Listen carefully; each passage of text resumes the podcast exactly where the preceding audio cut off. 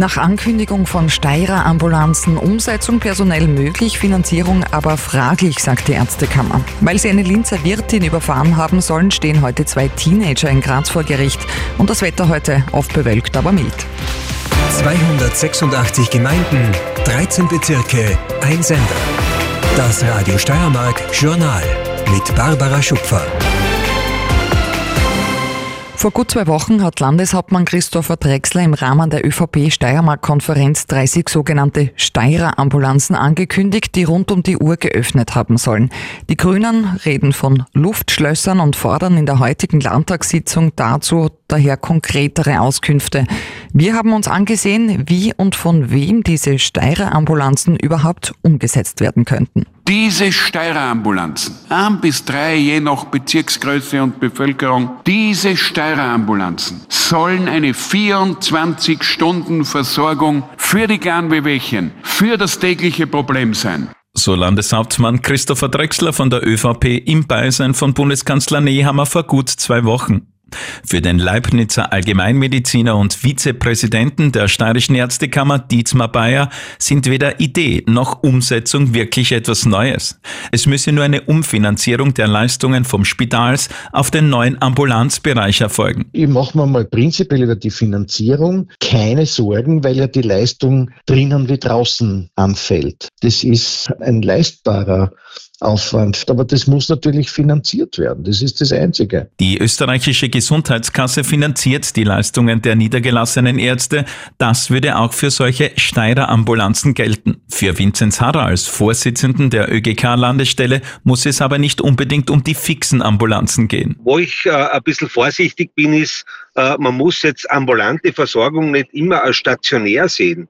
Es gibt aber auch die Möglichkeit, äh, im Bereitschaftsdienst äh, noch was nachzusetzen. An den steirischen Ärzten, so Mediziner Dietmar Bayer, soll die Umsetzung nicht scheitern. Wir können jederzeit mit Pop-up-Ordinationen, also die sozusagen sehr rasch umsetzbar sind, derartige Konstrukte machen. Wir freuen uns, wenn Gespräche mit uns aufgenommen würden. Im Superwahljahr 2024 wird das Thema Gesundheit wohl noch öfters diskutiert werden.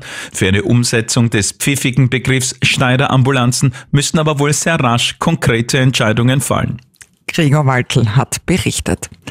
Die Bundesregierung ist sich offenbar bei der viel diskutierten Wohn- und Bauoffensive einig. Details sind bisher noch nicht durchgesickert, die konkreten Pläne sollen aber noch heute präsentiert werden. Zu den zuletzt erwogenen Maßnahmen gehörte etwa die steuerliche Absetzbarkeit von Kreditzinsen beim Kauf des ersten Eigenheims, aber auch die Abschaffung der Nebengebühren und der Grunderwerbsteuer bis zu einem gewissen Betrag. Weniger Anklang fand der jüngste Vorschlag der Sozialpartner, Privaten einen Zuschuss von 100.000 Euro auf das erste Eigenheim zu gewähren. Am Grazer Straflandesgericht müssen sich heute zwei Jugendliche wegen versuchten Mordes vor Geschworenen verantworten. Laut Anklage sollen die beiden am 9. August des Vorjahres in Linz die Wirtin eines Sushi-Lokals überfahren und lebensgefährlich verletzt haben. Am Steuer saß eine damals erst 16 Jahre alte Grazerin, die mit ihrem 17 Jahre alten Begleiter zuvor im Lokal zu Gast war und die Rechnung nicht bezahlt hatte. Der Prozess heute ist für einen Tag anberaumt. Ein Urteil wird daher noch heute Abend erwartet. Uli Enzinger informiert. Wegen einer nicht bezahlten Rechnung über 50 Euro ist die damals 41 Jahre alte Wirtin eines Sushi-Lokals in der Linzer Innenstadt den beiden Zechprellern gefolgt und hätte beinahe mit dem Leben bezahlt. Die Frau wollte die Jugendlichen am Wegfahren hindern, doch die damals erst 16-Jährige soll aufs Gas gestiegen und die Frau überrollt haben. Gerichtssprecherin Barbara Schwarz. Das wichtigste Beweismittel ist ein Video, das ja auch in den sozialen Medien sehr schnell verbreitet wurde.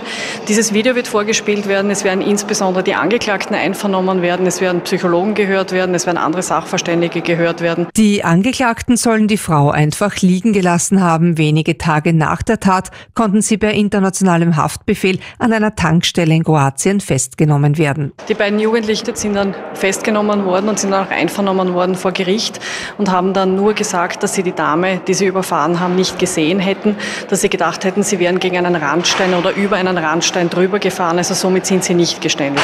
Den Jugendlichen drohen nun bis zu 15 Jahre Haft. Beide Teenager sind vorbestraft. Die Hauptangeklagte wegen Körperverletzung, ihr Begleiter wegen versuchter Nötigung. Die heute 42 Jahre alte Wirtin leidet immer noch an den Folgen. Sie hat mehrere Brüche, unter anderem am Becken erlitten und bereits fünf Operationen hinter sich. Zwei weitere sind noch geplant. Ein Urteil wird für heute Abend erwartet. Vom Täter jede Spur fehlt nach einem versuchten Mord in Graz am Freitag. Wie berichtet, fahndet die Polizei nach einem 43-Jährigen, der mit einer Axt und zwei Messern einen Bekannten attackiert haben soll. Das Opfer erlitt Schnittwunden im Hals- und Gesichtsbereich. Der Angreifer tauchte unter. Er dürfte mit seinem Pkw auf der Flucht sein und könnte auch eine Schusswaffe dabei haben. Die Polizei bittet daher dringend um Hinweise. Ein Fahndungsfoto des mutmaßlichen Täters und seines Autos finden Sie bei uns im Internet unter steiermark.orf.at. AT.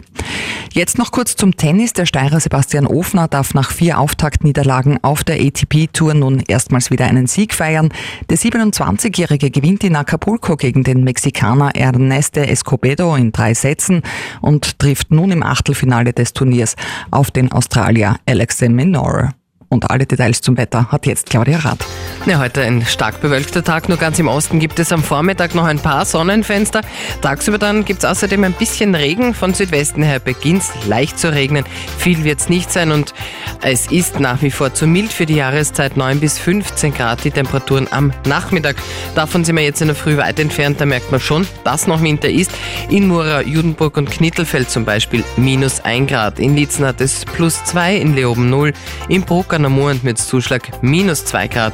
Weiz derzeit 4, in Hartberg hat es 1, in Fürstenfeld 2 Grad, Feldbach meldet uns 0, Bad Radkersburg 3 Grad und Leibniz, Deutschlandsberg, Freuzberg und Graz im Moment 2 Grad.